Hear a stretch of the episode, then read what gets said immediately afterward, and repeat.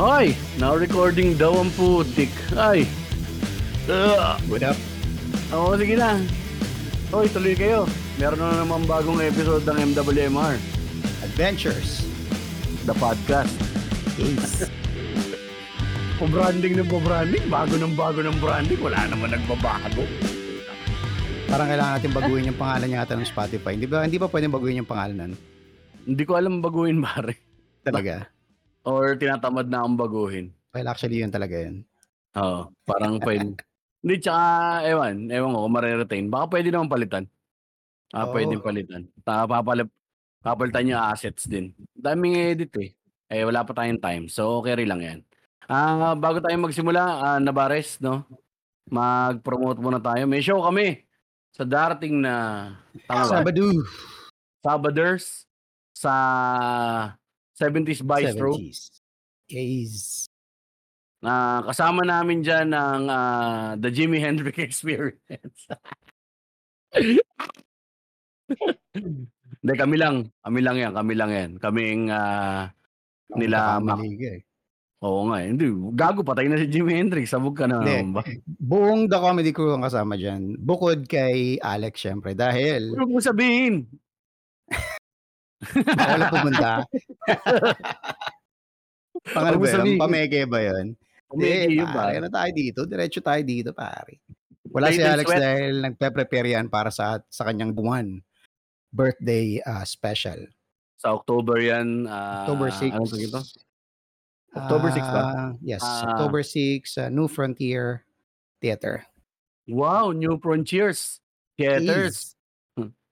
O, basahin mo na muna yung ano. Basta yan, ma- mabibili ang ticket na para sa Sabado sa um, tickettome.net ba? May tickettome ba tayo? Ah, Ano, ibang ang ibang link yata yan. Basta Ay, check fuck. na lang sa aming mga bio. Hindi prepared. Nawili ka. Punta na lang kayo sa ano, punta na lang kayo sa The Comedy Crew na page, no? At The Comedy Crew PH at ah, i-check ang link doon kung saan niyo mabibili. Hindi yung ano, yung yung the one, Ticketnet. Ticketnet.com. Yung sa Sabado ba, mabibili sa ticket to me? Good Ma- question. That's homework. Yata. Yata. Basta punta lang sa bit.ly forward slash the comedy crew PH. Yan. Oo. Nandiyan lahat ng aming schedules. Oh, yun, nandun lang yun. At saka ano, eh, maraming maraming salamat sa lahat ng sumagot dun sa tanong namin sa ano, no? Sa page nitong nakaraan, pare. Di ba? Basahin natin iba. Yung mga magaganda-ganda, pare. Di ba? Sa sitwasyon Ano mo, magkano ang... Yan. Sa sitwasyon mo, magbabasahin ko nga, eh, putang ina naman talagang show to. Hindi talaga tayo magsabay. Itira mo na lang. Kailangan mo pang i-call out eh. eh, syempre, yun yung ano natin, USP natin, pare. Tama na nga to. Tama na to. Para kunyari lagi tayong nagkakamali, Mac, di ba? Tapos kinocall out natin isa't isa, ganun. Pero hindi nila alam kasama sa allure yung pare. Uy, they're so raw, they're so authentic. Yun yung nasa isip mo. Habang binubunas ang call na babo. Anyway, ano, ang tanong, sa sitwasyon mo, magkano ang kaya mong iiwan sa pamilya mo kapag umexit ka na sa mundo? Ang mga gandang mga sagot dito, pare. Ano yung napag, ano yung sinabi natin nung nakaraan, Mac? Magkano yung sa akin? Wala eh, no? Walang iiwan. Wala, y- yun yung totoo lang. No. Hindi, meron naman ako insurance. So, ayun, karaniwan nga dito, sagot ito may insurance, eh, may mga policy, Mm, no? mm, insurance policy yung mga... Oo. si Pabo, si ah, yung tropa nating artista si Pabo, sobrang naman tong pa, ano, pa-humble ang sagot. May halaga ba ang kisig at tikas? Akala mo naman, hindi. Yung mga artwork niya lang, pare, puta. Tataas value niya kapag iniwan niya na sa pamilya niya yan, di ba, pare? Ano ba ibig sabihin ng kisig at tikas? Eh, di gandang lalaki, tsaka ano, ah, tindig na, mat, na parang medyo, ano ba yun, maangas, astig. Mm, hindi, baka yun yung pinapoint out di Fabo na puro forma. Oo, yun lang daw Hindi- mga hindi ano, mo may iwan sa pamilya mo ang puro forma. pabiro yan, Mac. Tinatry ko nga palalibin eh. Wala naman eh. palalimin. Fine. Huwag mo So, si Ron, sabi niya yung utang niya, putik. Di ba canceled na yun? Mamaya tanong natin sa, ano, ah, may abogado rito. Canceled din pag namatay may utang, di ba? Canceled na yun, di ba? Oo nga no, Ano maganda yun? yan. mamaya. Ah, mamaya, sagutin mo, sagutin mo. Sagutin ang guest natin niya mamaya. Tapos yan, karaniwan dito, ah, ayan, mga bills, hindi, hindi na yan. Hindi mo na mababayaran yan. Wala namang collections agency sa impyerno. Putik. Nandun yung mga kolektor, pero walang collections agency, pare. Andun silang lahat. Ah, bahala na si Lord. So, karaniwan dito mga ganun pare, insurance. Tapos mga kalokohan lang yung mga sagot. Pero nakakatuwa. Ayan. Ah, salamat, salamat sa mga sumagot. O, ready na ba kayo? May guest kami ngayon. Nakalain mo, Yes, nag it's been a while. It's been a while. It's been a while, may guest kami ngayon. Um, nandito kami kasama si ang ah, tropa naming si Kimberly Villanueva Bido, ang puta. At syempre si Meg ng ano, ah, Disco Grenade. Welcome, welcome, welcome. What's up, guys? Welcome sa Yo. Magandang Rinig ba ako? Oo, dinig naman. Tuloy ka, Yes. tuloy kayo. Tuloy kayo sa Pasok, bahay. maupo kayo. dyan. Upo kayo. Kwarto, ganyan, oo. Ituring nyo na na parang bahay nyo ba to? Ay, Kumusta kumain kayo? na ako. Kumusta kayo? Kumusta? Kumusta naman, ah, Meg? Kumusta? Ah, okay naman, busy lang. Daming gig. Ganon. Trabaho. Sana all, Mm, no? masarap. Sana all, no? Daming gig, no? Mm, Sapat na ba yan para, para bumuhay ng ano, ng pamilya na apat ang anak? Jimberly. Um, Hindi ko nga mabuhay sarili ko eh. good point kasi apat talaga anak ko. So, parang for me, eh, sapat naman, pero kulang pa. para mahirap yung sapat na kulang. Ay, yung sapat, sumasapat pero kumukulang minsan. No? Mamaya, da- laliman natin yan. So tama Good. lang. Oo, tama lang, sakto lang. Pero yung, ah, ano, yung mga wants, hindi muna. Ganon. Tama. So, needs, namin, wala ah, namang gitara eh. So, mahirap nga naman kasi talaga yun. hindi once yun. Once yun. At saka Luxury need, na yun eh. need yun. Sa larangan namin, need yun. Sus, nung panahon ko, pare, pwede ka naman mangiram ng gitara sa ibang banda. Tol, kayo next. Kayo next. na. Chord, pati pick, pare, pati pick, hinihiram. May kable kayo? Yung pick- ka dapat ng nice setups yan eh. Ano yan, Meg? Ano yan, Meg? Pag hiniram yung pick, hindi na bumabalik. Hindi na, wala na yun. Pick, wala na yun. Dapat, may germs na nung ano yun. nung, nung humiram yun. Anyway, ah sagutin mo muna yung tanong na yung kanina, Jerbs. Tingin mo ba, pare? Dahil si Jerby po pala, bukod sa pagiging bayista tsaka walang kwentang nilalang, ay isa po siyang abogado. Ayan, ha? Lalong- Abogado. Ah, lalong walang kwenta nila lang. Papunta rin siya sa imberno. Um, ano yun, pagka namatay ka ba, pare, cancelled na yung utang? Hindi, kasi ang may iwan mo, yung tawag doon yung estate mo eh. So, ah, makukuha yun, yung estate mo ma distribute doon sa mga magmamana sa'yo. Tapos naman, yung estate mo, yun din yung gamitin pambayad doon sa utang mo kahit patay ka na. Ay putik, akala ko kampi tayo. Tangina naman si Jerby, oh. Okay, so sa totoong buhay talaga, canceled na yan. Buta wag ka nang bayad ng utang. Patay eh. Pero kung bangko, pwede pa yung mapasa sa pamilya mo, no? Oo, Oh, lalo na kung may insurance policies kang ganun, pwede deductible siya. Ay, nako. yung Kaya, ang, ano ang moral lesson, Mac? ka nang bayad ng utang, buta mamamatay na lang tayo lahat. Mamatay din tayong lahat. Tumpak. Pero hindi, maganda tong, ah, maganda tong usapan natin ngayon, no? Dahil nga, ah, mga guest namin ay mga m- m- musikero, Musiciaria, musicarians. Ah, musicians, para, ah, ano ba yun? Day, yun ba yung day them ng mga ano, musikero, musikera, musicians? Musician, hindi ko alam eh. What's your musical pronouns?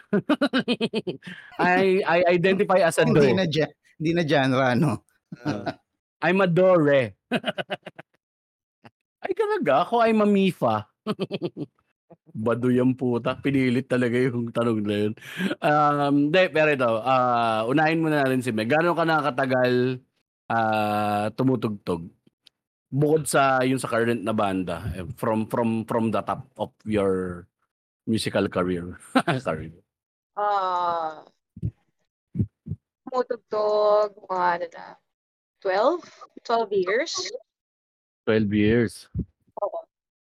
So, So- tagal since ano, since 15 ako tumutugtog sa banda. Ganon. Wow. So simula simula 15 years old ano, since high school ganun meron ng ano. Sa bagay doon talaga nagsisimula lahat eh, no? High school bands, no? Actually, Mm. high school yun. Kasi nauso na yung mga banda-banda. Tapos, start din ako mag-skate. So, na-expose ako sa mga, alam mo yun, mga iba-ibang klase ng music. Tapos, nakilala ko sa Ruby, ganyan. So, mag yung banda namin that time. Mhm. So uso fif 15 years ago, uso ulit ang banda. Parang may resurgence ba? Ilang taon tayo nung max? So kung 40 ako ngayon, minus 15, hindi ako marunong mag-math. 25. Actually, na-realize ko di pala 12 years tumutugtog. More than na pala. So, mga 15, 16 years na rin. Non-stop to or may mga hinto? Dire-diretso? Ah, hinto din. Kasi, Hmm. doon ako, at din yung anak ko. So, kaya may mga hinto-hinto rin. Hindi na rin. Ano mga usong tugtugan nung ano nung panahon na yun? Ano yung ano? Ano yung High mainstream school? nun? Hindi siya mainstream pa noon eh, nung time na yun. So, emo. Mga emo, mga punk, punk rock, ganon. Yun yung mga pinapakinggan ko before. Yun yung mga nauso ng high school ako eh. Sorry, sorry. Natawa ako kasi tao na kami nila Jervin nung nauso yung emo. Mama na tayo, di ba, tol? Anak na nga ako nun eh. Pero yung pala ko na si Jervin na medyo, medyo. Older kasi siya sa akin eh. So, Hmm. ayun. Pero yun yung uso ng time high school talaga ako. Yung mga ganun na. So, you know, mga local bands, di ba yun yung kaikita ng local band before? Halimbawa, ah, mga banda na ano, na mga typecast, uh, Chinadal Urban. pa nun, di ba? Na. Kalakasan ng mga, actually, no, mga yung female prowess at time, ang lakas eh. Dahil Oo. So, So, so na, ano, yun. Naala naalala ko nga 'yan, naalala ko yung yung panahon na yun. Isang beses kasi nakita namin si Kichi sa Eastwood, tangina tuwang-tuwa ako, eh. Parang ano pa nun, pero ano na ako nun, eh, mama na talaga ako nun, Jerby. Mga naka-ano na siguro ako, 3, 4 na 5 SummerSlam na ako. Kasi Nadal, sobrang crush ko siya nung kwan eh, nung lumabas yung unang solo album niya. Alam mo yung kwan, yung rockers na itsura eh. Alam mo yung mukhang, yung buhok pang na bandera tapos white t-shirt lang. Oo. Parang kwan eh, yung dahil may Ganito ba? kap, yung forma na sobrang grunge, sobrang punk, parang shit. I love this girl. So, Nalaman kong vegan siya. So parang, ah, you betrayed me. Paano kita kapakainin? ang Ilocano siya? Hindi. Hindi. Hindi ba? La Union, di ba? Shit, hindi ko alam na vegan siya. Hindi ko alam. Akala ko lukban. Ang bobo. Ang bobo ng mga jokes. Comedian yan siya. Oh my God, kaya sama na siya. Pero yung ano, an- nung panahon na yun, mer- meron nga talagang resurgence, no? Kasi ako, inaabot ko, um, so high school ako hanggang ah, mula 1995 hanggang 1999, ano. Ah, Kupaw days to, pare.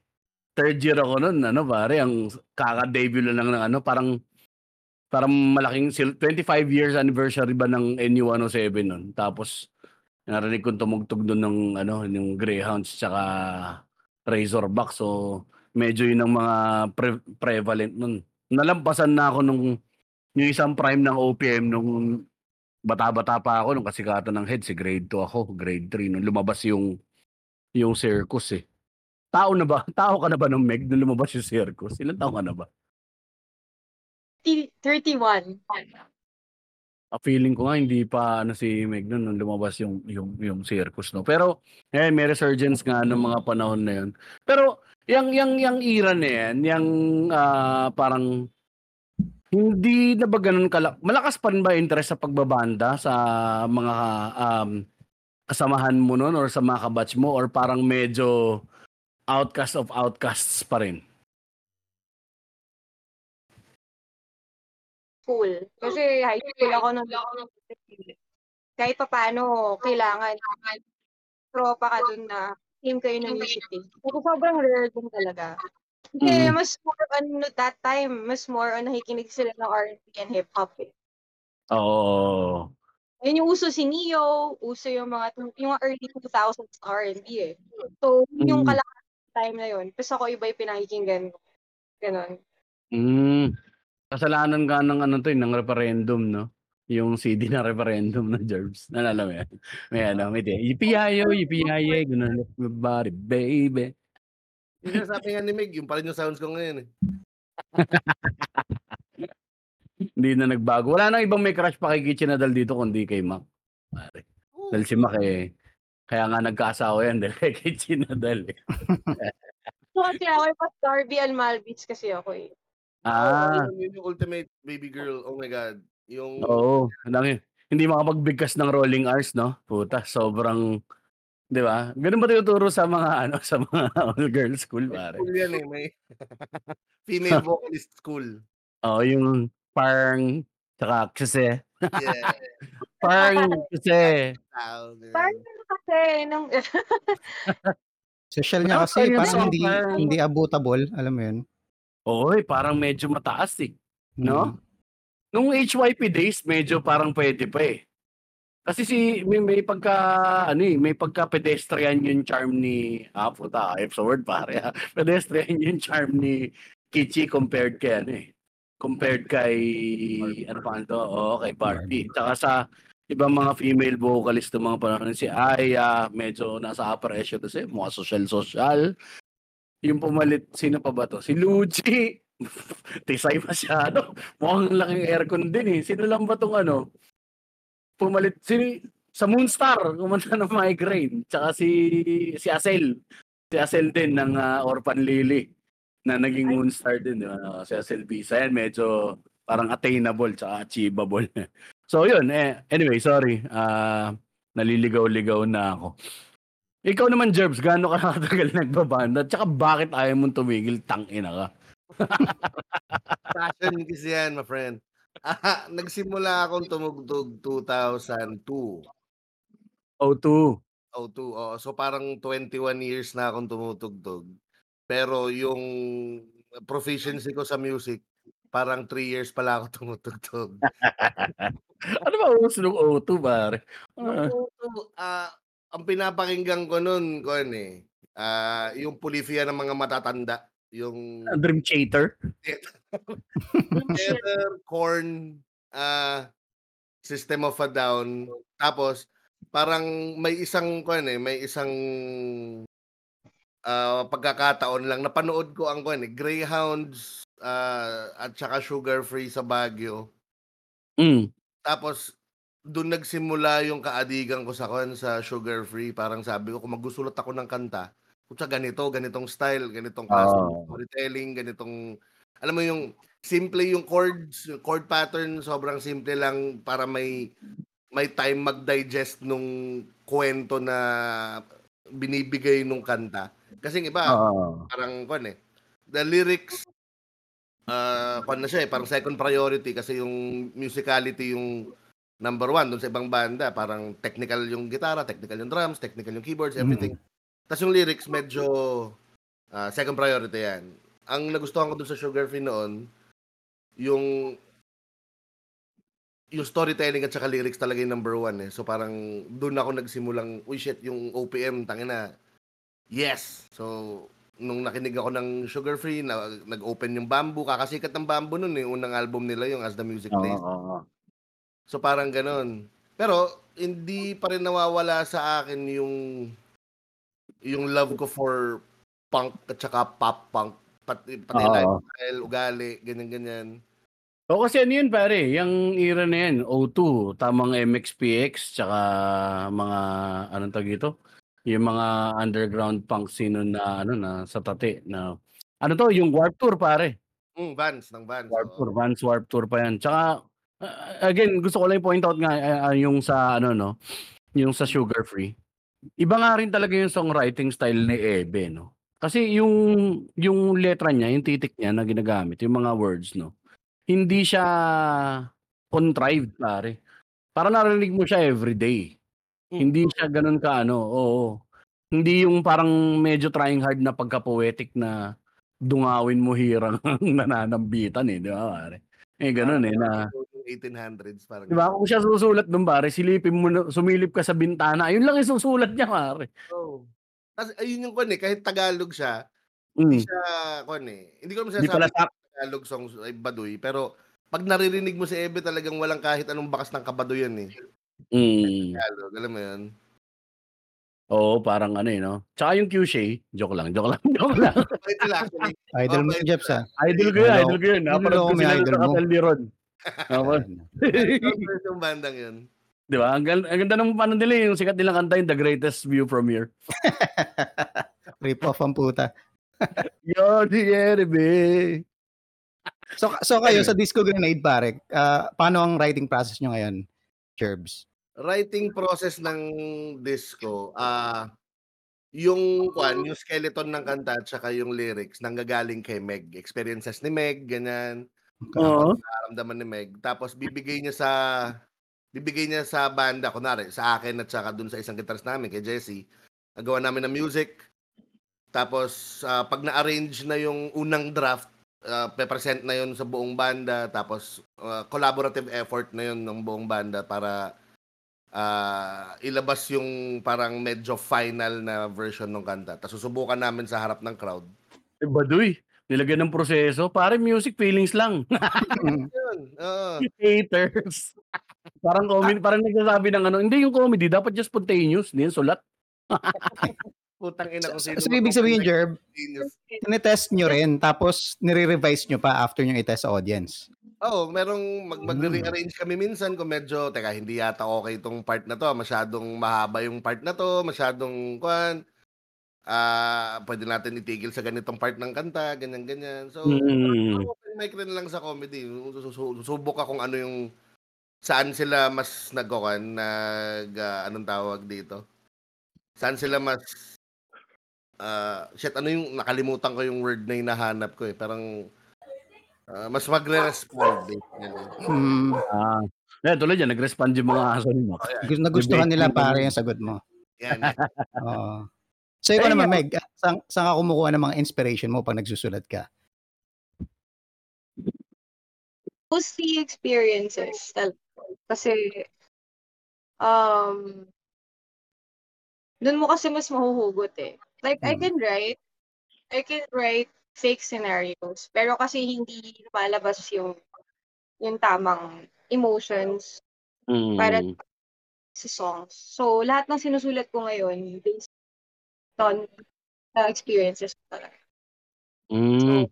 Ah, um, ah yung, ano mo unahin ko, Jerks? yung mga una naming songs, like Hey David, saka Morning Love. Matagal na panahon ko na siyang sinulat. Actually, Mm. parang mga 2017. Tapos, um, based siya dun sa sa isang best friend ko na hindi ko, hindi pwedeng maging kami. Ganun. Kasi masisira yung friendship namin. Sinulat ko siya. Kasi wala eh, in love ako nun eh. Parang dumating kami sa stage na in love kami. Tapos, eventually, we figured things out. Tapos, hindi na namin siya tinuloy. We decided to be just, you know, best friends. Until now, up until now, best friends pa rin kami. And hindi nasira yung friendship namin. O yung saya naman ng gano'n, no? Ako lahat ng pinagtapatan ko, hindi na nga kami friends, lalo silang nawala. At di ba, parang, fuck you! Kung So, ginawa ng, Malamang, Jeps, kung ginawa mo ng kanta yun, tanga na nakailang album ka na. 32. you filthy punk. Pero So ano namang, eh, no? ano namang reaction ni, yun yung Hey David, di ba? Ah, oh, Hey David, saka yung Morning Love. Actually, magkasunod ko silang araw na sinulat. Tapos sinulat ko lang sila in 20 minutes. May ganun ano, may ganung factor no kapag ka ah, in tune ka sa muse mo. Ah, puta Ah. muse talaga eh. Parang parang dati yan sa Oo. comedy. Nagsisimula tayo Mac, do ba? Parang pinipitas mo lang sa ether yung ano eh. Yung inspiration. Totoo. Automatic siyang sumusulat eh. Pero kapag ka napuwersa na kasi parang oh, kailangan na may deadline sa ganito puta, parang wala akong masusulat na ganyan. Pero ay, ayun nga no, yung napakinggan ko kasi pareho. Um, very very 2000s talaga yung influence ng ano, yung riffs ba tsaka yung tunog may say lahat. Yung tunog nung ano, yung tunog nung um nung gitara, nung pagkaka Actually, yung tone or sa mga fill-ins, mga lead parts, syempre bass lines, ano lahat yan eh. Um, lahat may ambag. So, pag kunyari may kailangan baguhin, syempre, yung isa-suggest naman namin kung ano mas okay na, na ilagay. Kung ano mas bagay, kung may dapat pa ba kami ilagay or bawasan, ganyan. Mm. Very creative freedom eh. na, Ano, Jerb? na ano. Ano yung Jerbs? May creative freedom yung buong banda to Yeah. Oo. Nailagay nila. So parang Mm. hindi siya hindi siya Lennon McCartney lang ang nakalagay sa inlay or ano. Oh, Ah, wala kayong Red Ranger hindi, sa lang. banda. Wala. Wala kaming Red Ranger. Lahat kami Red Ranger. Lahat din kami. Alright. Ganyan Nice. ganyan yung mga mag- naghihiwalay. So anyway. Ayaw i-acknowledge yung mga malalaki ego. Hindi, gusto ko malaki pangalang ko rin sa album. Ilang Pagka years na ang ano, Disco. Grenade? Sorry. March, April, May, June, July, August. Ah, one year, six months. Nice. Ah, okay. Kasi Parang ano? Kami last year, February 26, ah, may gig sa Baguio. Hmm. Tapos si Meg sabi niya sa akin, Uy, gusto mo mag-bass para sa binubuo kong banda? Sabi ko, sige. Tapos ah, naghanap kami ng mga kabanda. Yung ibang mga kabanda namin, eh, nag-practice na kami ng ganyan. Tapos may dumating na isa na gitarista. Tapos sabi namin, gusto mo mag-gitara? Tapos yun, sumama na siya sa Baguio kinabukasan. Naging permanent member na siya.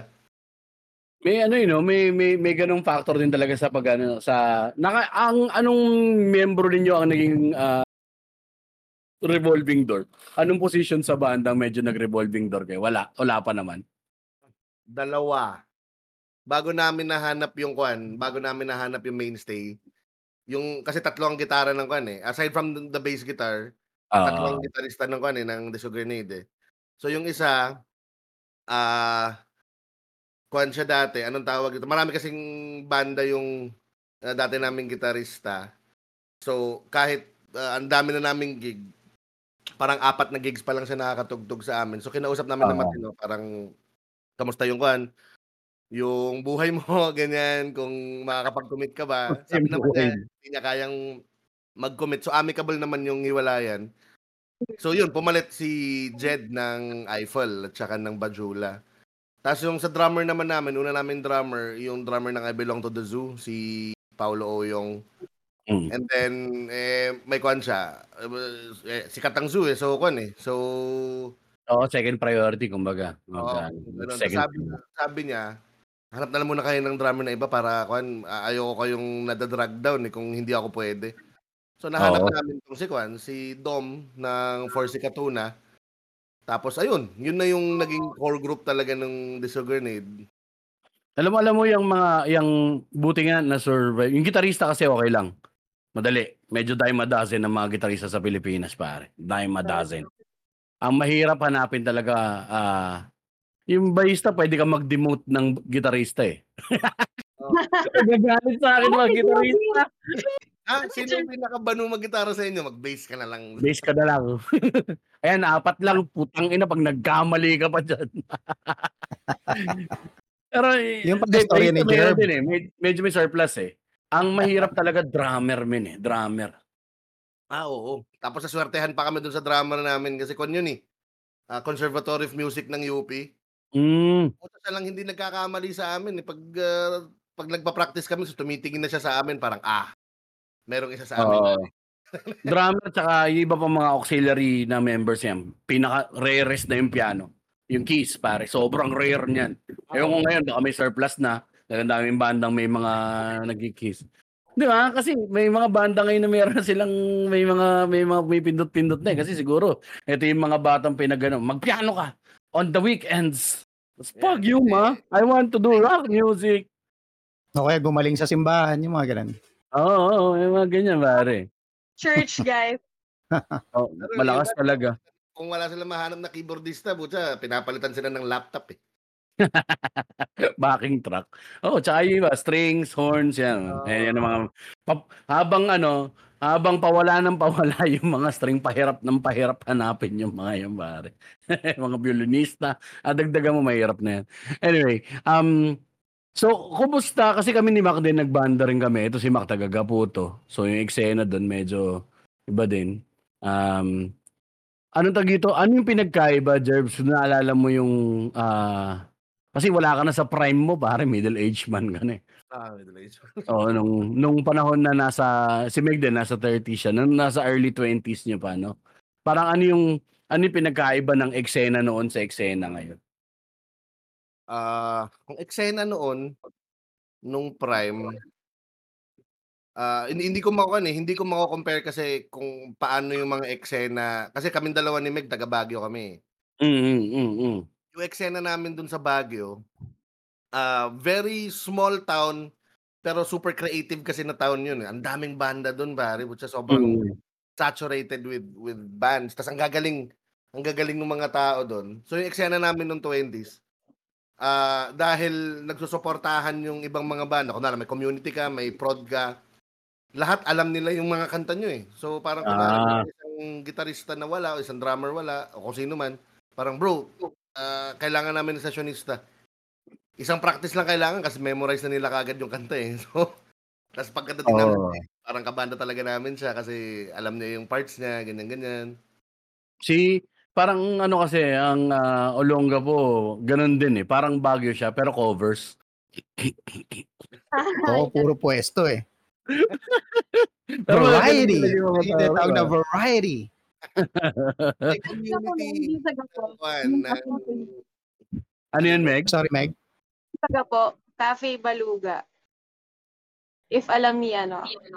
Nakatugtog ka na Yan. doon? Oo, yun. Okay, Offers nice. din. Okay. Yun ang unang-unang gig ng, oo, oo, comedy. ng comedy sa. Olongapo, sa Cafe Baluga. Nice. So medyo historic yun, lalo na yung ano, banyo na may toilet siya sa second floor pero wala hagdan. Hindi ko alam paano akyat doon. Meron talaga eh, nakikita mo siya, yun. sayo si Ann sa likod, pwede ba? Puta, pwede pa mag-yosi nun sa ano, no? Sa loob ng bar, no? Anyway. May Um, restroom yata yun eh. Iba yung sa babae eh. oh, sa taas. Ah. May ano ba? Ina inabot niyo pa yung yung pay to play system, pare. Ah, Uy, naabot ko yan eh. Naabot ko yun. Eh, medyo kinuha namin yun eh. Ah, anong tawag dito? Uh, I think despise would be uh, a strong term. Siguro Mm. ina-avoid namin dati yung pay to play. Kasi nung nagpo-prod kami nila Meg sa Baguio dati, ah, kwan yun eh. Hindi kami nagbabayad. ah, yung tickets, putya, 50 pesos lang.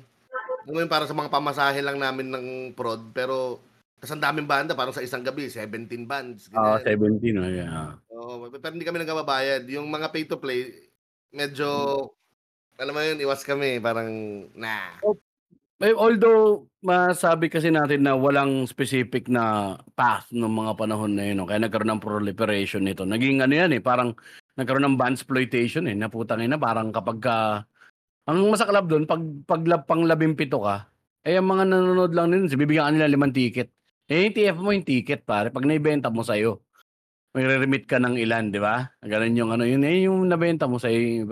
Eh, tangin Saka ganun talaga pag bago ka eh, no? Oo. Nadudulo ka pag bago ka eh. Kasi yung mga sikat na, nilalagay yan sa pinaka ano eh, magandang oras eh. Gitna, ganyan. Medyo gitna eh. Uy, Or nabot. kung headliner ka, eh, huli ka talaga. Kasi wala na manonood pagkatapos nun. Eh. Oo. Ah, Ayun yung mga parang- natutunan uh, eventually ng mga gigs eh. Nung una ganun, umaabot ng late. Ano, sobrang late na. So, nagkaroon na ng adjustment. Mm. Um, tanong ko naman kay Meg, ah, mas madali bang mag mag ah, ah, mag-market ng music ngayon compared dati? Mahirap pa din. Um, ang pros lang siguro ngayon is madali mag-post, madali mag-upload ng ano mo, ng music mo or ng any any kind of content. Pero kanya-kanya pa rin ano yan eh. Kanya-kanya pa rin diskarte yan eh. Kasi hindi lahat ng bagay marketable. So, um, kailangan meron kang, ano mo yun, unique way of promoting yourself din. Hindi kayo pwede basta-basta kasi mag-post lang bigla kayo na parang, oh, may bago kang music, ganyan. Parang hindi lahat nare-reach. Ganon. So, for me, mahirap pa din. Hindi pa rin siya madali. So, mga, Oh. most, siguro ngayon, yung mga makakarinig ng music, friends mo, ganyan, Pero eh, para i-market mo to everyone, parang yun yung mahirap na part talaga. Kasi yung Mm. hindi lang ano, hindi lahat ng tao trip yung trip mo eh. Ganon. So, Mismo, hahanap talaga ng crowd mo. Ganon. Hanap ka rin ng ah, mga taong sa tingin mo makaka-appreciate dun sa sa thing mo, sa art mo, sa music mo. Tapos doon ka, mag, doon ka magsa-start. Oh, medyo medyo ano talaga yung balancing act ng ano eh, ng business part ng show business tsaka yung ano eh, no. Ito talagang ginagawa natin. Kasi same din na rin ng ng experience sa ah, sa stand-up comedy kasi nga people are basically drowning in content right now. Paano ka Exactly. mag-stand out sa torrent eh. Kasi parang ano ka eh, speck of ano ka sa malaking alon. Ang dami, ang dami nating tumahampas diyan. Panoorin niyo kami. I tried, I tried experimenting sa social media. Kasi, Mhm. um, well, obs, uh, uh, na-observe ko lang is, ano eh, um, kahit na nung post mo, parang, kaya mag-post ka ng video, full length ng song mo online. Walang makikinig niyan. Bakit? Kasi, very short yung attention span ng mga tao ngayon. So, what they do is they, they watch reels, yung mga ganyan, yung mga short attention span shit. So, yun yung napansin ko, yun yung mas, mas ano ngayon na way of marketing yourself. Even yung mga bands ngayon, like, uh, even mga bands before, mga old bands. Let's say, bands from, ano, uh, nakita ko recently, we posted Disturbed, yung banda, tapos, may reel siya, tapos, mas napapansin. Mas notice Oo. mas catchy siya sa tao. Kasi, you're just, ano, hina-highlight mo lang yung event eh. Yung gano'n. Yung Mm. pinaka moment hina-highlight mo. And, yun lang yung gusto makita ng tao. Oo nga eh, ang hirap ang hirap nilang ano eh, kumbaga sa sa isda, hindi mo mapakagat ng todo eh. Ang ginagawa nila, nibbles nibbles lang, di ba, Mac? Parang Mm. tinetesting lang yung sima eh. Hindi ko alam, Tama. sasama ba sa ito ng buo? Putang ina. Mari-reel ko ba to? Sakto reels. E di i-upload niyo yung mga chorus lang, yung mga ganun, intro. Ano? Two chords lang, no? Tapos Actually, ulo lang, mag-topless si Jerby. ah, kwan yan, ah, inaabangan ng tao. Oo, para maumay sila lahat.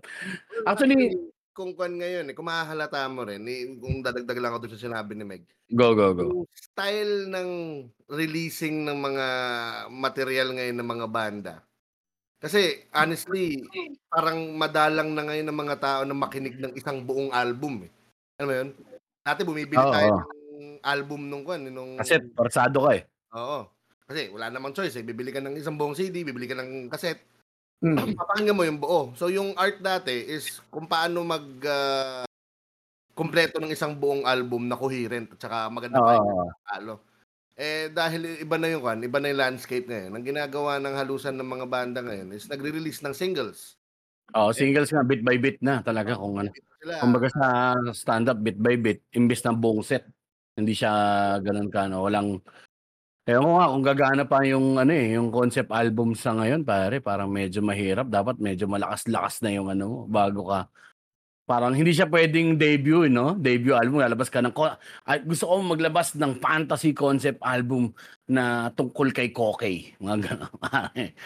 Kasi Led Zeppelin, meron sila, pare. Di ba? Yung isang buong album nila, Tokenish.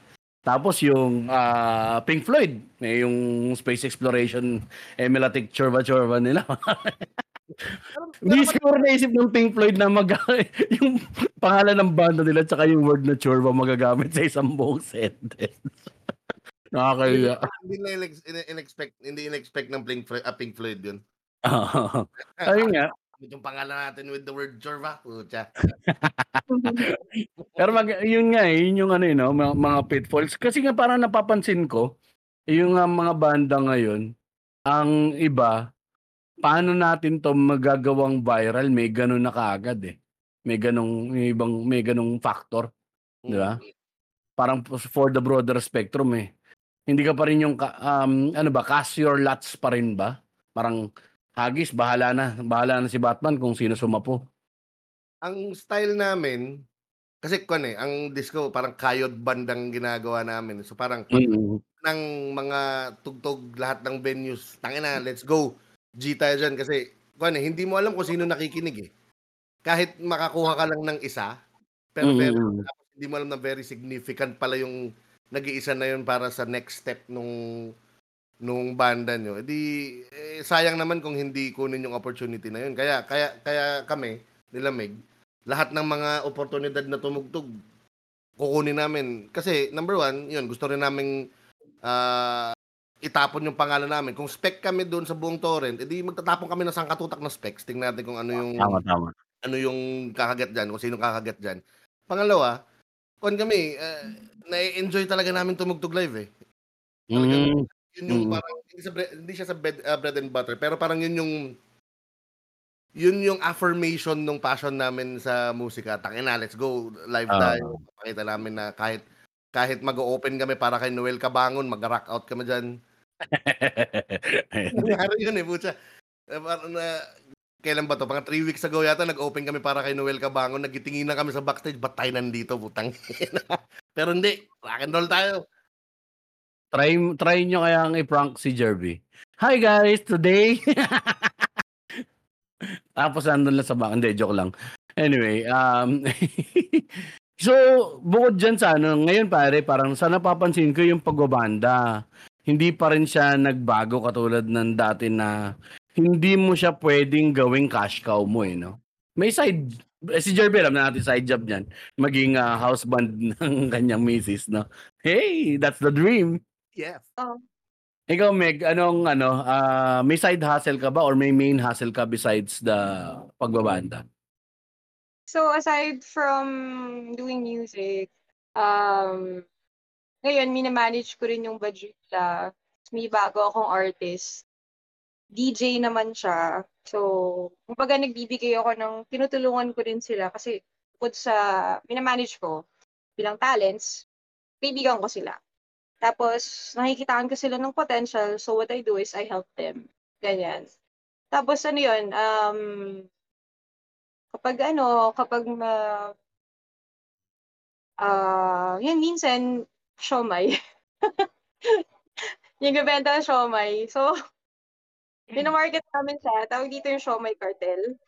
Mm. So, sobrang sarap kasi ng siomay na yon. Tapos, ang ang main ang main ano nun, ang gumagawa nun is yung nanay, nanay ni Pakchak. Kilala niyo si Pakchak. Si Hindi. Lizette. Um, siya yung, siya din yung ano, final promotions. Tapos, syempre, naging tropa ko na lang din. Tapos, natikman ko yung siomay. Sabi ko, benta ko sa South kasi walang nade-distribute dito sa South. So, yun, may mga ano na ako dito. May mga regulars na dito. So, yun, lagi Ah. silang muli ng siomay. Laging ubos. Oh, tsaka hindi daw. Oh, actually, goods yung ano, basta may hassle eh. Kasi parang ano eh, yun ang realidad natin dito sa Pilipinas eh, no pare? Well, I think anywhere eh, no? Regardless eh, parang na masyado natin niro-romanticize yung yung sa US, pwedeng ganito, pwedeng hindi, hindi rin eh. Hindi rin eh. Going against the wishes of your parents ka rin, hindi, ang, ang art talaga, hindi automatic ang pera eh. Minsan, hindi talaga, hindi talaga siya darating eh. Depende sa ano mo eh. Depende talaga sa kung ano yung yung um, habol mo eh, doon sa art mo eh. Di ba? Kasi um, may tendency na parang mas nakakawala ka kapag ka hindi mo isinasangkalan yung art mo para sa pera. Kasi kapag ka yun yung ginagamit mo para sa pera, mapupwersa kang gumawa ng mga certain compromises with your art. Di ba? Para may pasok ka siguro sa square ah you're a circle peg in a square hole, parang gano'n. Ah, utangin ng mga analogy mo, Jeff, ang puta, pang matanda. Tingnan mo si ano, si Jerby, di ba? Puta, lawyer na yan, ha? Nagganawa na nga ba? Nagbawas ka ng trabaho, no? Nagbawas ka ng load para lang sa banda. Tsaka sa comedy. Sarap. Ikaw ba, Mac? Actually, hindi na-realize ko. eh. Kasi before, tatrabaho din ako sa corporate ano, world eh. Tapos, sabi ko, kung kaya ko naman pala kumita ng ganito sa music, ba't di ko na lang ako mag full-time sa music? Ganyan. So, unti-unti ko trinay, unti-unti yung transition nun. Tapos, kumbaga, nagtatrabaho ako sa maga hanggang 6pm, tapos gabi, gig, ganun. Tapos nagkaroon na ako ng, hanggang sa nagkaroon, dumami na yung gigs ko, dumami, nagkaroon na ako ng events, which is my bread and butter. So, ah, doon na. Iniwan ko na, nag-resign na ako, ganyan. Although kasi nung pandemic, di ba? Siyempre, walang gig eh. So, kailangan, kinailangan ko ulit pumasok ng corporate. Ganyan. Tapos nung bumalik na ulit yung mga gigs, iniwan ko na lang din. Mm. Yun din ang iniisip namin ni Mac every once in a while, no? Kapag, ka, putang ina, wala na naman yung rep ko, ah. Mag-apply kaya akong kakumpanya. Tangina, pangit naman talaga tong stand-up eh. Tangin na, wala akong gayandang arte. Hindi naman ako sikat dito, eh. Gawin bumalik ng ano, corporate jobs, ganyan. Tapos, sa gabi na lang mag-gig. Kasi hindi talaga yun, ayaw.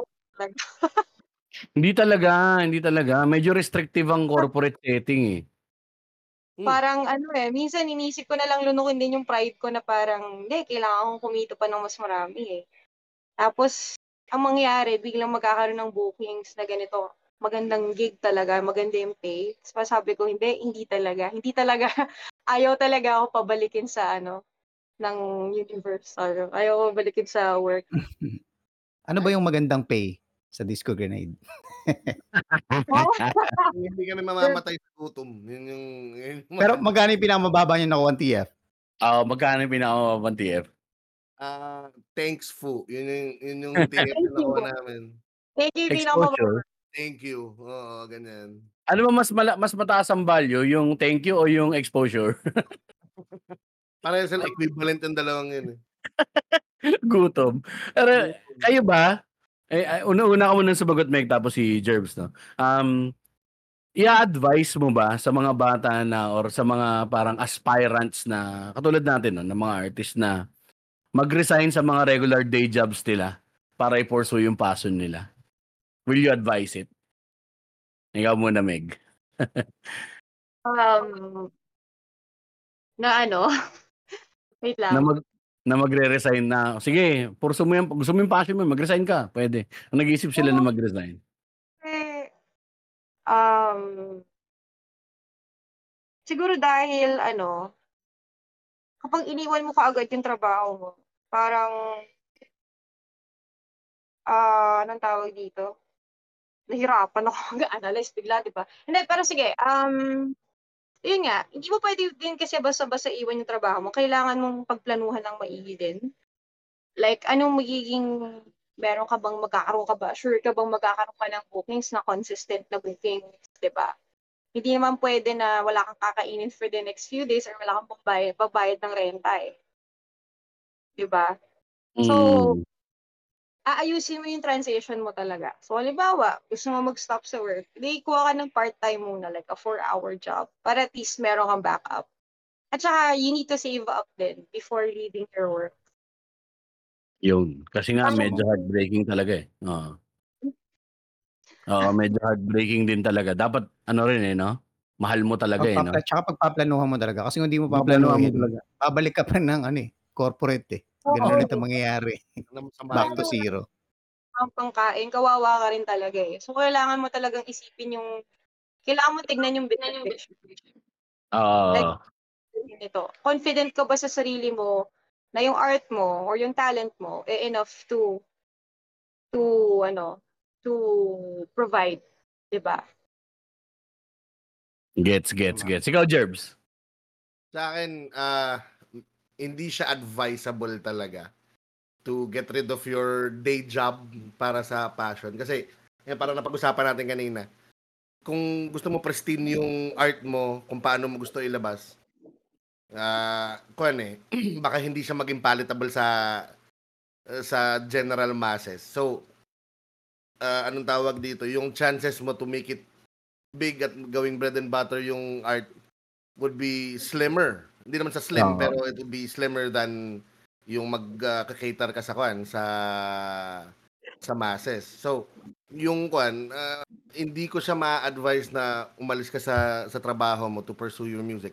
Gawa mo na lang ng paraan kung paano ah, paano ka makakapagtrabaho and then sa side, pwede mo gawin yung yung passion mo. Kung kulang ka ng tulog, eh, well, so be it. Parang ganyan. Eh, tulog na lang yung sacrifice kaya sa ma- mamatay yung buong pamilya mo sa gutom. Parang ganun. Pwede. Kasi oo. kahit ko, kahit sikat, kahit sikat na matagal ng haligi sa industriya, nagtatrabaho pa rin sa call center eh. Parang kuan, yung Hmm, vocalista ng kuan, ng typecast. Typecast na siya. Siya na Oo. si, si Steve Badjola. Pero nag-apply siya ng kuan, ng call center na agent na position. Mm. Parang parang gano'n eh. Kasi ang ang kuwan, ang thinking ko diyan, yung kuwan mo, yung day job mo would be the source of income to support your passion. Hmm. Para hindi Oo. masyadong kuwan, kasi pag kuwan eh, pag ah, yung passion mo yung bread and butter mo, may added ah, pressure yan eh. Mm. Ah, shit, kailangan ko maglabas ng materials ngayon, kailangan ko maglabas ng music or whatever whatever art na ginagawa mo para Yeah. may pagkain tayo. So that added pressure, parang it would make or break the artist eh. Kasi tayo naman, eh, kung may struggle, doon tayo nakakagawa ng content eh. Mismo. Diba? Pero kung sobra naman yung struggle, masyado mong iniisip yung struggle, tapos second priority o last priority na yung content. So, Oo. para hindi ka umabot sa part na yon, hindi ka umabot sa ah, yung papagpiliin mo kung mabuhay ka ba o papagpilian mo kung mabubuhay ka ba o uh, pupursue mo yung passion mo. Hindi eh, gam- gamitin mo na lang yung day job mo to fuel your shit, di ba? Mismo. Kasi, ano tawag dito, parang napag-usapan din namin ni Makem before na minsan kailangan mo rin talagang ihiwalay yung pangbulsa tsaka yung pangkaluluwa. Eh. Mm. Magkaiba yung bubusugin mo ba yung ano, bulsa mo, bu- bubusugin mo yung kaluluwa mo. So, pwede siyang yung trabaho na to, pambulsa to, itong trabaho na to, itong ginagawa ko na to, pangkaluluwa to. It fulfills me. Iba, ito fulfills my needs, ito fulfills me as a whole. you know, Parang ganun. So, yun nga, no? Ah, so, ang advice nila, wag na daw kayo magbanda guys, tigilan yan. Na, Oh, criminal lang yung mga nandiyan, puro tatuan, nag-drugs. Magda-drugs, no? Yaks! Mga ano eh, mga nakikinig ng mga devil-devils. Pero, ah, lighter naman, lighter, lighter side, lighter side. Ah, unahin ulit si Meg. Meg, ano yung mga, influ- sino yung mga influences mo? Sino yung mga artists that you really, really look up to? Ah, artist. Ah, siguro isa boses. Siguro malaking ambag dun yung ah, Celine Dion. Tapos Paramore, syempre. Kasi nung high school ako, yun yung lagi. Laging sound trip eh. Tapos, mga grunge bands, Smashing Pumpkins, paborito ko. Malaki siyang ambag sa songwriting ko pati. Kasi ganun, medyo ganun-ganun siya. Tapos, um, Hopeland, favorite ko rin kasi. So, kumukuha rin kami, ano doon. Minsan kumukuha rin ako ng mga, ano ko doon, mga stuff ko doon. Parang hindi naman exactly gagayahin. Pero, just enough to influence you, di ba? Yung ano. Gets, gets, gets. Tapos, parang din ako side na nakikinig ako ng D-Sound. Paborito ko din sila. Kasi, Okay. technique-wise, magaling. Magaling talaga sila. Tapos, UDD. Actually, laking impluensya ng UDD sa akin. Oo, Dharma. Noong time na yun, urban dub din. Tapos, ngayon, makikinig na ako ng, ngayon, sobrang addict ako sa shoegaze. So, a place to bury strangers. Yan, mga dark shoegaze.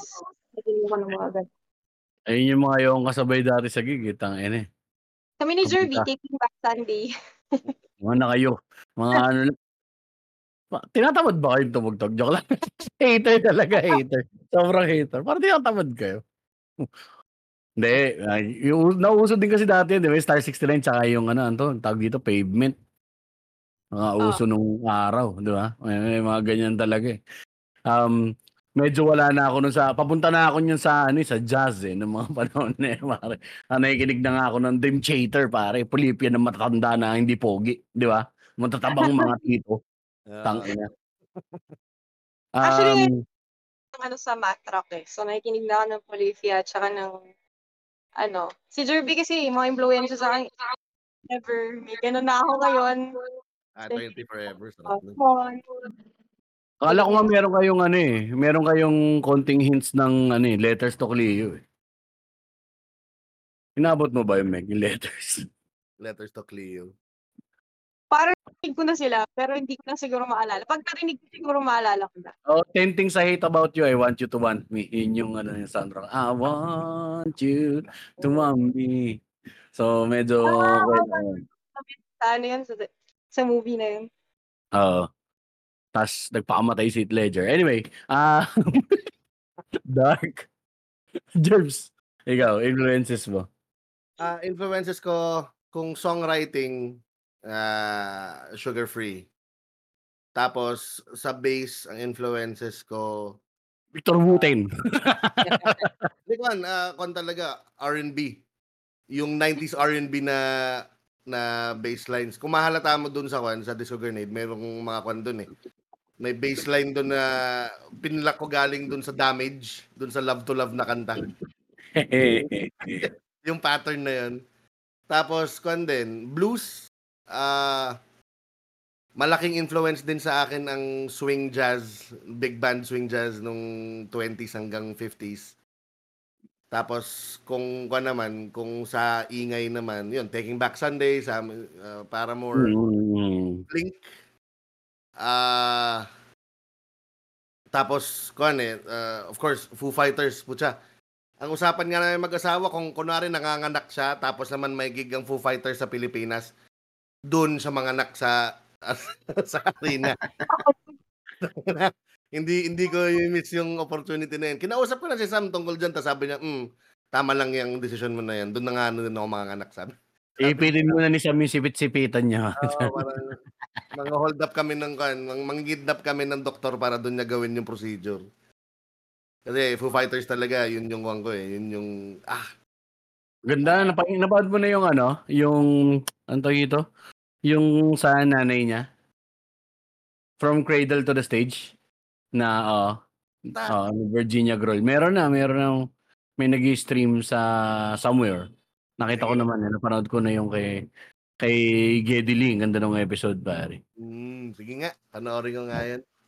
Yan yung mga bandang hindi natin kino-cover dapat eh. Rush, putang inang Rush yan ang putang. Gagon. Taas na ng boses, galing pa. Oo nga, pero sinangla nila yung kaluluwa nila sa demonyo eh, kaya ganun talaga. Hindi, hindi, hindi. May shaman. Pinainom sila ng magic water. Banda yun, totoo, putang inang banda yun, nung gagaling lahat. Bayista pa yung kumakanta ron. Oo nga, itang ina, Geddy Lee. baboy sila lahat. Yan. Ikaw, Mac, kung ano, yung nung kung nagbabanda ka ba, sino yung emulate mo? Nakamute ka. Ano na? Kung nagbabanda ka ba, sino ba trip mo emulate? Bukod sa tool. Tangina, mukha kang tool eh. Wala. Kinalimutan ko na ba? Tinanggap ko na na wala akong talent sa music. Alam mo yun? Kailangan mo rin tanggapin minsan. Hindi pwedeng tira ka lang ng tira tapos wala ka naman pupuntahan eh. Hindi ko kaya to. Makikinig na lang ako. Hindi ko Brian pare. Malaki ego ko eh. Gusto ko gawin lahat eh. Gusto ko sikat Ano ako sa'yo? sa- Ano sa'yo? Lahat. Hindi, joke lang. ano, doon mo Ang pangalan ng tutulba banda mo? Pangalan ng banda mo? God? Oo, I'm God. Jesus? Ganun. Hindi ah. Tangin na ka. The Supreme One. TSO. Ang Supreme yung galing North Korea, ang puta. Pero hindi malaki, malaki, malaki ano. Ah, nung Mukha nagbabanda pa eh. ako, kalakasan ng ano, Black Rose talaga pare, medyo ganun. Sa blues rock ako na na lilinya eh. Tapos yung uh, sobrang ano eh, sobrang baduy kung, 'di ba, parang ang gagawin mo, sabihin mo lang yung mga technical na mga banda, parang, oh, Four Kings of Blues, tangin na, hindi naman, hindi naman masyadong alam lahat. Pero OPM, malakas talaga sa akin na naging influensya ng Maya, yung early Maya. Oo. Oh, nung lahat nakikinig ng heads, pare, ako na may bili ako Maya. Bamboo eh. Oo, pare. Tapos di naman ako ganun ka, ano, feeling ko kasi nun, seri- serious boy ako eh. So, oh, parokya ni Edgar. Ano yan? Clowns. Pero ngayon ko lang na-appreciate eh. Yun yung mga ano eh. Yun yung nag-grow on you eh, no? Pagka tumagal. Oh. Hindi, hindi, hindi kasi ako heads fan eh, actually. I'll Ano get crucified. Hindi Ako, heads fan. mas, mas kan ako eh, mas Maya fan ako nung time na yun kaya sa e-heads eh. May mga select Maya. songs lang. Ayun pala eh, pare-pareho pala tayo rito eh. Kasi ang ano ko noon, ang, ang gusto ko lang sa kanila, Poor Man's Grave eh. Yun lang, kasi yung alam tugtugin ng mga klase ko eh. Ding, ding, ding, ding, ding, ding, ding, ding, ding, ding, ding. Hindi man lang alapaap. Hindi, putang ina, Paul. Pa napalasak, eh, nung panahon niyang alapaap, pare napalasak, eh, kada sa tabi ng mga ano, maririnig mo, eh. Parang Anyway. parang narda ng kamikaze. Ano Gusto yung? Brit yung ano, Britpop yung Maya eh. Mas Hmm, oh. 'Di ba? Yung mga Brit rock na banda. Ah, dahil kay Rico. Oo, oo, kasi yun yata yung influence ni Corix, eh. Si Oo. Heads. No 80s sound, mga wave. Oh, kung mahalata Mm. mo nga yung album yung Your, Your Universe na album. Ang laking kon dun, ang laking influence ng Britpop dun eh. Di, tsaka gusto ko yung pinaka gusto kong ano niya, sinulat niya pare, Faithless. Doon sa free na album, di ba? Until we stumble, we are faithless. Bagay kasi sa akin yun eh. Hindi ako, wala, hindi ako niniwala sa Diyos dati. Tapos nagkasakit ako. Sabi ko, hey God, nandiyan ka ba? Are you there, God? Please? Make this go away. ano naman, um, kung bubuo ka ng, ano, ng ah, dream band, Ayan. mauna ka na muna ngayon, Jerby. Bubuo ka ng dream band mo. Dead or alive, pare ah. Ano tugtugan ninyo? Tapos sino yung mga members mo? Tapos ikaw, ilagay mo na yung sarili mo kung anong posisyon. Okay. Shit. Okay. Dream Band. Ah, fuck. Wait. Ano, nahin na ba natin si Meg? Tagal mo ah. Puta. Ah, Okay, sige, sige, sige, sige. Yung drummer ko, yung drummer would be Dave Grohl. Okay. Kasi kahit gaano ka-idol si Dave Grohl, pare, putang ina yung guitar skills niya, yung kung paano siya mag-lead. Medyo... Nye. Pero sa drums, mm, putang ina, galing. Tapos, bassist siguro, yung kwan, ah, bassist ng Mint Condition, Ay, di ko kilala yun ah. R&B na banda yun, 90s. Oo. Tapos talagang pang sex talaga yung kanila, eh, yung yung awa nila eh. Labas personality mo, Jerby ah. Ah, sige. Magigitara ako, pero rhythm guitar lang. Sino magli-lead? Ang magli-lead guitar, ah, ah, shit. Sino tong... Si Kwan, si Tom DeLong. Putang blink. Oo. Okay. Tapos yung tugtugan namin would be post-grunge na mala violent soho na na style. Hindi ba yun yung isang banda ni Tom na ano? Parang ganun din yun. Hindi, yung kwan eh. Yung, kasi post-hardcore ang kwan eh. Post-hardcore ang Boxcar Racer. Yung Angels and Airwaves naman, kwan yun eh. Parang nasa dream pop. pop Ah, Dream Pop ah. Ah, parang kotsa. Ah, parang, yung kwan, yung Parang vibe isa ko, sa Stone Age yung labas mo niya, mare. gusto ko lang na maingay, tapos, hindi mo sa maingay, ah, yung very energetic yung performance, yung yung song, pero tumatakbo lang. Mm. Tagdag pa, tagdag pa. Alam mo yung kwan lang, groove ka lang talaga. No one knows nga yan, pare. Din, jerry, din, din, jerry, din, ting! no one knows eh. We have some pills to swallow. Sino vocalista? Si Jerby Ah. na rin. Pwede. Si Alanis. Alanis. Uy, gusto ko si Alanis, pare. buti. Ah. Alanis K. Kwan eh, kung mahalata mo, halos lahat nung na- nakuha ko dun sa banda rin, puro vocalista. eh. So, pwedeng lahat kami kumanta, parang join the club. Putang yun. Kala ko Weezer.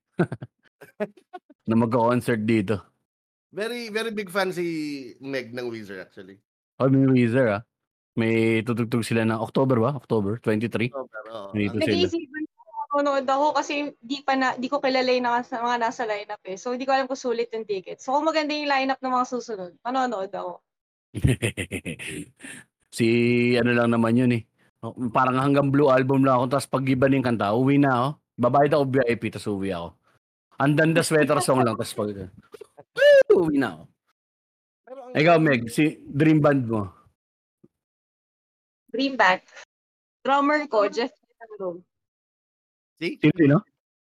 Jeff Porcaro ng ano, ng Toto? Kaso patay na si Pero okay lang.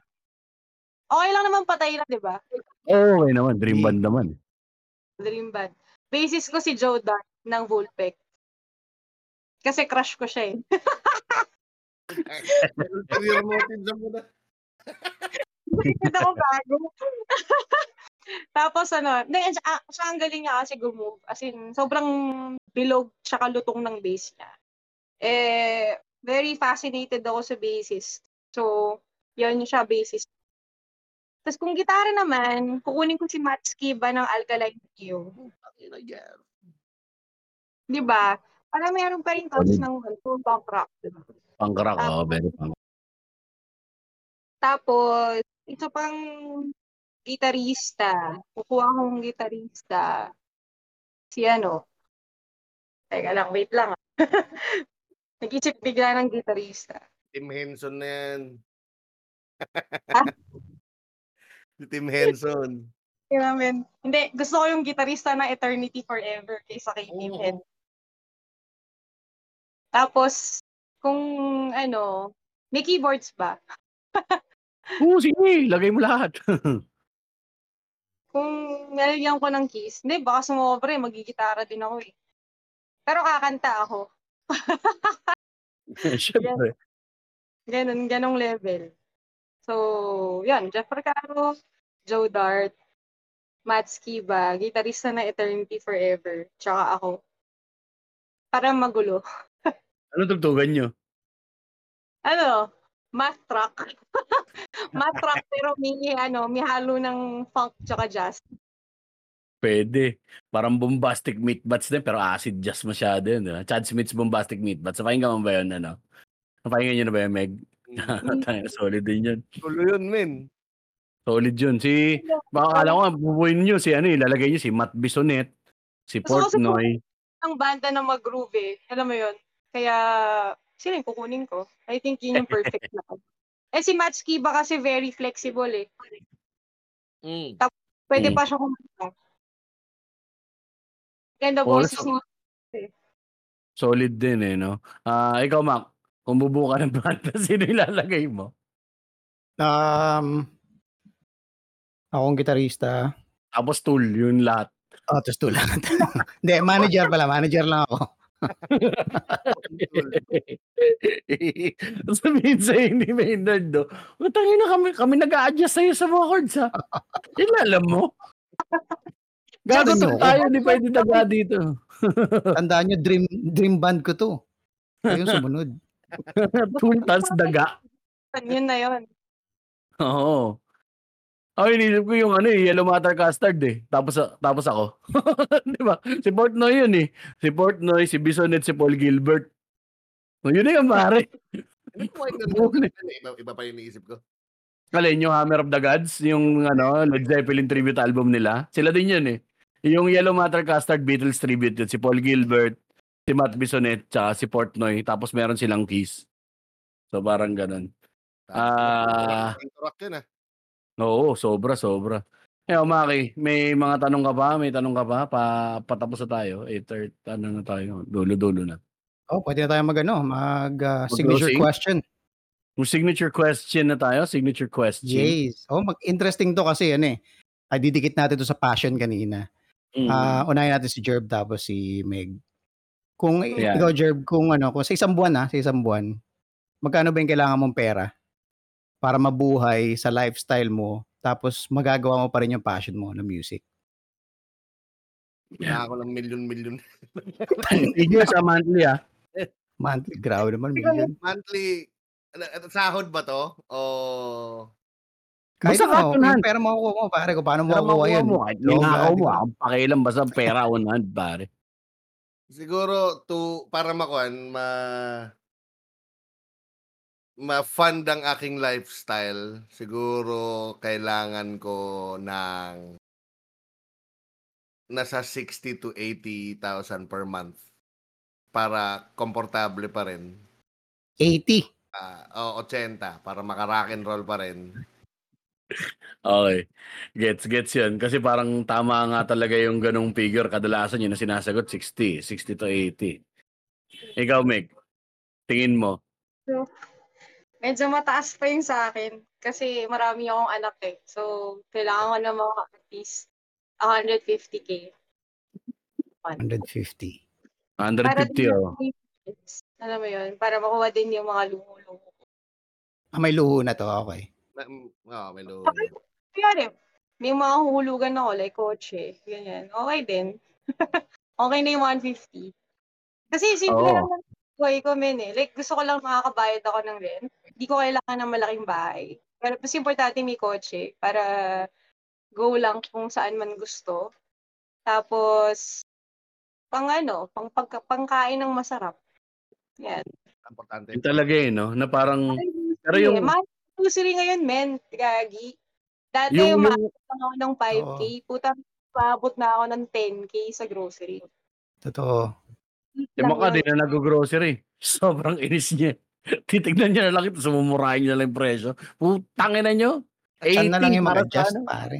Chan ang mag-adjust. 120 sayote, dalawa, tangina nyo. Lagi na lang nga tayo nag-a-adjust eh. Talaga na pinapamigay na nga lang sayote sa Baguio. eh. Kaya pala talagang ano yun, no? Dan, sa Baguio lang, sa North lang ba Golden Era? Ah, kaya. Kasi pinapamigay yan ko ang sayote. mm, ay, pero yun nga, no, yung, yung sa 150 na yun, may isang mortgage lang ang kaya mo talaga i-maintain doon. Hindi ka pwede mag-maintain ng dalawang mortgage sa 150. Ang Oo, laki. Isa lang din, oo. Eh, Kasi okay kapag yun. ang pangalan yung sayote na banda kung pangka, no? rent ako bahay dito sa Manila kasi na, unang-una hindi hindi wise kung saan bahay dito. So, Mm. so okay na yung kotse lang. O kotse lang yung hulugan mo. Si Jerby kailangan niya kasi tanga, bayad pa ng Hilux yan. Hindi. Kinash mo ba yun? Ada. Hindi, Kinash mo? Hindi ko, hindi ko kaya i-cash yun. Kan, Marami. ah, binenta ko yung HRV tapos yung lahat ng proceeds nun pinang down payment ko kaagad dun sa Strada. Para Oh, alam, relatively mura yung monthly ko. Parang nasa 12,000 lang ata binabayad ko nun monthly. Eh. kami nga ni Mac, walang kotse yung bibenta. Yung Wigo ko, kapag binenta ko, putang na sabihin sa akin na, ano to sir, papakilo? Ah, invaluable din sa banda namin yung kan eh, yung pick up na yun eh. Kasi puta lahat ng gamit Oo, nandun. oh, lagyanan ng gear yun, pare. Kaya nangyari yun eh. So sabi Mismo. ko, kaya ako kukuha ng pick up. Da, para nandun yung amps, yung mga gitara, ah, patay na katawan, ganyan. Alam mo yan, kung may hater. Pero nauso yan, no, pare, no? Kasi nung araw, hindi ka talaga dala, house amps lang ang gamit ninyo. Pero putang ina kasi, yung napaka-sorry ng state ng mga amplifier sa ano eh. Sa mga bars eh. Kung gusto mo talaga ma-achieve yung tulong, dala ka talaga sarili mo. May tropa ko, dadala ng rock, pare. Putang ina. Ano lang to, kasi mga IT to eh. Mga IT, tapos banda on the side, pare. Mga, mga blusero. Pakita ko dala rock ha. Puta kayo, pare ha. Ano to, tubo? Tubo pa yata yung ginagamit yung preamp. Ang daming pera sinasayang ha. Ano yun, saan naka-enroll anak mo? Public? May butas-butas ba yung brief mo?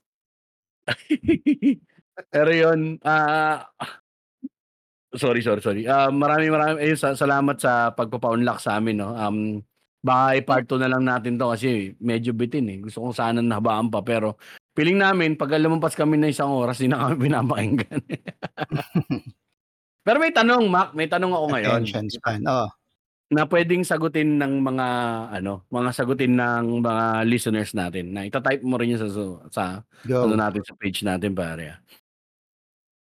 Kung papayagan kang gawin at i-pursue yung gusto mong gawin sa buhay, or kung may pagpapalit kang trabaho sa trabaho mo ngayon, ano yun at bakit?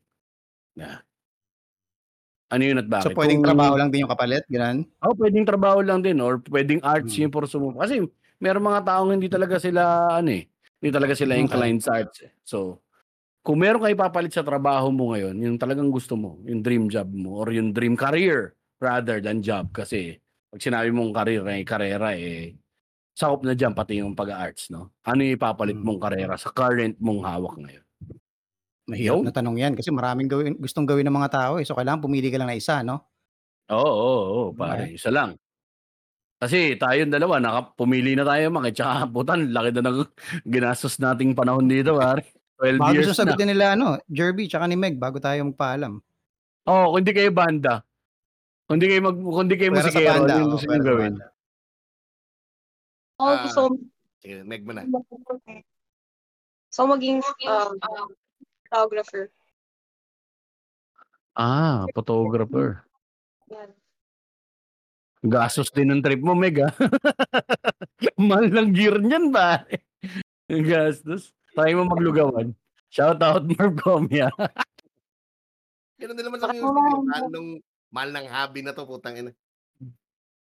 Mm, Na medyo mahal. Ang bumabagsak eh, pero kung hindi, kung hindi sa film din, baka mag-MMA na lang ako. Solid ah. tangina. Gusto di magmanggulpi ng tao for a living. May mga, may mga, may mga naipong rage din ako sa katawan eh. So, okay din siya. Rage. May violent streak. Ikaw, Jerby. Bukod sa comedy ah, tangin alam naman natin yung isa mo pa eh. Ah, actually masaya ako sa pag-aabugaso eh. Ulo, libat ka nag-res.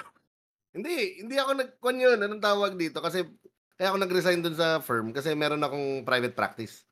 Meron akong mga na-pool na mga kliyente na can sustain me for a bit. Sa ano, Ah, syempre, yun na yung meron ka ngayon eh. Oo. Kwan, anong tawag ito? Kwan din eh. Ang dami ko nang iniyak at ah, dinugo para sa maging abogado. Nai-enjoy ko naman eh yung kwan, yung interaction sa court, interactions with the, the clients. Kwan eh, lumalawak yung network eh. So parang nai-enjoy ko siya. Kasi kwan yun eh, ang, ang number one skill ko naman is PR. So nagagamit ko siya doon. Tapos number two skill ko is magsinungaling. So nagagamit ko na siya doon. Ikaw, Maki. Ikaw, Maki. Kung hindi ka komedyante, ano ka? Ay puta na, mangingisda lang ako pare, alam mo na yan. Sport fisher na, ano, ano mo tawag yun? Sport fishing naman, pare. Wala Hindi naman, pakialam, ano. basta mangingisda ako, may yate ako. Okay na ako dun. Putang ina, okay na ako doon. May yate ako. Kinang ina, mas mahal pa sa auto yung trip mo. Gago ka ba? Pinapili mo ako eh. Ganun. Ano yun, Ano? Meg? Gusto niya maging milyonaryo. Ayun lang. Ulitan ko yung sinabi ko kanina. Gusto ko maging milyonaryo. Oo. Lahat naman tayo eh, ano pare? Ah, trans millionaire. We identify as rich people. Nasa loob ko yun eh, gustong mag-come out ng pagiging mayaman. Elitista. Um, ako ano ba? Filmmaker. Filmmaker. Filmmaker. Director. pare. Na pwede ko pang i-achieve actually. Kung... Titibay. Oo, men. Titibay yun. Gusto ko kasing gumawa ng porno eh. Viva Max, hello. Pero BL. BL siya. Sa Viva Max na yun. Puro lalaki. Puro lalaki naman, Meg. Kunin mo na ako. May suso ako eh. Oo, yan. Mga lalaki may suso para punks, na? Utang ina. Tapos bleak pare, lahat ganun pare. Yun yung ano niya, yun yung world niya. Parang yung tema ko pare. Avant-garde eh. Yeah. Pwede mong Tapos may pangalan actual na penetration Johnny pero Tits. hindi papakita. Ito si Johnny Tits. Di ba? May actual na penetration mark pero hindi papakita. Hindi pwede ako sa Walang Viva Max. makita. Kasi tawag sa akin Maria Ozawa eh. Maria Ozawa daw ng Pilipinas. Eh. So, sige, sige. So, may pera. Buti ka pa ako. Si Bendetta ang tinatawag sa akin. Gago. Si Mac, marami ring lookalike yan. Si Sinyo, Yeah. ay si, si, ano ba ito? Cesar Montanong, kulang sa sustansya. Sino pa? Sino pa, Mac? Yung isa mo pa. Rapper din to eh. Si Akata. Ni Max si pa. Tapos ako, ano, bandol. Tangin na mga itsura. Saka yung lalaking na stuck yung ano, yung yung naka-blue, yung naka-purple na ano, nakipag-away na nag-viral. Nakalimutan ko na kung anong pangalan ng hype nun. Anyway, yun lang. Mac, ah pag-promote na pala kayo ng inyong socials. Jeez. Ano, Yeah. um, yan. Go Meg, ikaw muna. Yeah, fa follow nyo rin yung solo, ano ko, As Meg Sleeps IG or Meg Fernandez, hanapin nyo lang. Pati sa YouTube, meron din akong YouTube channel. Maraming content doon. Mostly covers. So, doon kasi din ako na nakilala ng mga tao eh. And then, there's of course, yung Disco Grenade, disco.grenade sa IG. Tsaka Disco Grenade sa Facebook. Wala pa kami Spotify. Sana makapaglabas na kami ng kanta. Tapos, yun, Ano? Jerbs. Ah, sa shows naman namin, ah, meron kaming show sa September 1 sa teka, bubuksan ko yung kwan. Social House. Ano yun, yung social house ba yun? Hindi, Marikina yun eh. Di ba? Ah, wait. Nandito yan. Eh di Social House Marikina. Ang bobo. So, ah, kwan muna, ah, sa September 1 sa Marikina, then September 2 sa Moose, uh, Cohid and Cambria Night. September, ah, hindi, kwan pa pala, mauuna pa pala yung August 26. August 26, ah, Beyond the Noise 50 year cel- ah, anniversary celebration sa Laguna. Ah, Lu- ano yun, Louisiana, Laguna. Kasama namin Irrevocable Eiffel at saka mga locals ng kwan, ng Laguna. Tapos, yun, September 1. September 2, most, uh, kwan siya, Cohid and Cambria Night. September 16, nasa Quezon kami, nasa Lucena kami. Ah, susuportahan namin si Gaba Santiago sa kanyang Luzon tour. So mag-open kami for Gaba. Ah, si Gaba yung dating gitarista ng Tom Story. Ah, yun. Tapos mag uh, maglalabas na kami ng song soon. Ah, Yun. under Blank Records. Tingnan natin. tingnan, tingnan natin kung sinong kakagat, kung sinong may gusto. Anyway, yun, yun ang pinaka kuha namin na shows. Ah, pinaka re- ah, ano yung pinaka ah, yung near future na shows. Yun. Solid, solid. Maraming salamat, Jerbs. sa tayo Thank you, naman, thank kapatid you. Na Mac. Tayo naman, kapatid na Mac. Um, Yes, at Stand Up Max, ah, lahat yan. May show din ako tonight eh. So, ayun. Ayaw nga pala, mabiyahe na si Meg. Ah, ako at Jeps Galion sa lahat ng social. So, kung ma bukas to marirelease Meg. eh. So, kung kaya, kung may time machine kayo, panoorin niyo si Meg. So, sorry nyo. bukas na release ito ng 420. So, ah, yun at um, samahan nyo kami sa aming ah, ano tawag dito sa Facebook group yan. Makipagkwentuhan kayo sa amin. Sagutin niyo yung tanong tinanong namin doon sa group sa ah, Min Wage Max Rage Party List. Party yan. list. Tapos, ah pwede nyo kaming i-like sa aming Facebook. Eh, meron kami mga video contents din, tsaka sa YouTube. Sa Facebook kami ay facebook.com slash minwagemaxrage. Sa YouTube naman ay youtube.com slash MWMR Adventures. Ayan, may at, may at sign, ha? Sorry, iba na yung ano natin, ah, iba na yung Facebook natin ah. At Pwede? MWMR Adventures na rin, yes. Tangina naman din sinabi sa akin. at MWMR Adventures. Sorry. Yan talaga kapag ka binibigay ng freedom pareho, no? Tangin na, doble-doble yung post. Ah, tapos yun, maraming maraming salamat din sa aming mga Patreons. Hindi namin kayo nakakalimutan na nandyan pa rin kayo, butik. Hindi ko alam ba't nandyan pa rin kayo, pero stay lang kayo. Pare. Maraming maraming salamat dahil kundi dahil sa inyo, ah, marami kami hindi nagagawa ni Mac. Ayan. So, una-una si Lloyd Castada, si Luis Nico, si Brymon Padasas, si Denver Alvarado, si Rex Biglang Awa, at saka si Miss L ng Australia. Maraming salamat sa inyo. ah. Yun. Yawn. Belated happy So- birthday kay ano, Luis Nico, pare. Ay, oo nga. Birthday, birthday niya no nakaraan. Yes. Ganda ng trip nito si Luis Nico. Parang nakita ko yung channel niya, eh, sa shirts niya. Parang surfing-surfing din minsan sa Japan eh. Iba din eh. Cool dude, pare. Pwede. Cool dude, overall, ano, eh, awesome guy. Di ba? Tapos nagbibigay pa sa akin. sure it sound right, boys. Patreon Cool pa. talaga. Cool talaga. Uy, talaga.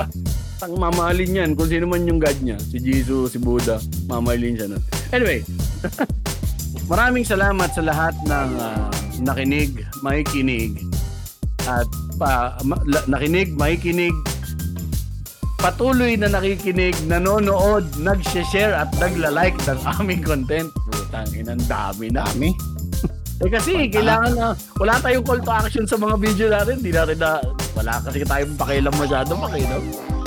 Lagi Hindi, rin, hindi lang natin alam, pare. May pakialam tayo, hindi lang natin alam yan. Ah, okay, okay. Sige. May pakialam tayo, di lang natin alam. Tama, pang gano'n naman. Ignorance is bliss eh. Lagi yung tatandaan. Tangina nyo. Tangin ninyo, May may Diyos. May Diyos nga ba? May Diyos. Kapag may sakit ka siguro may Diyos. It sound right, boys. Bakit?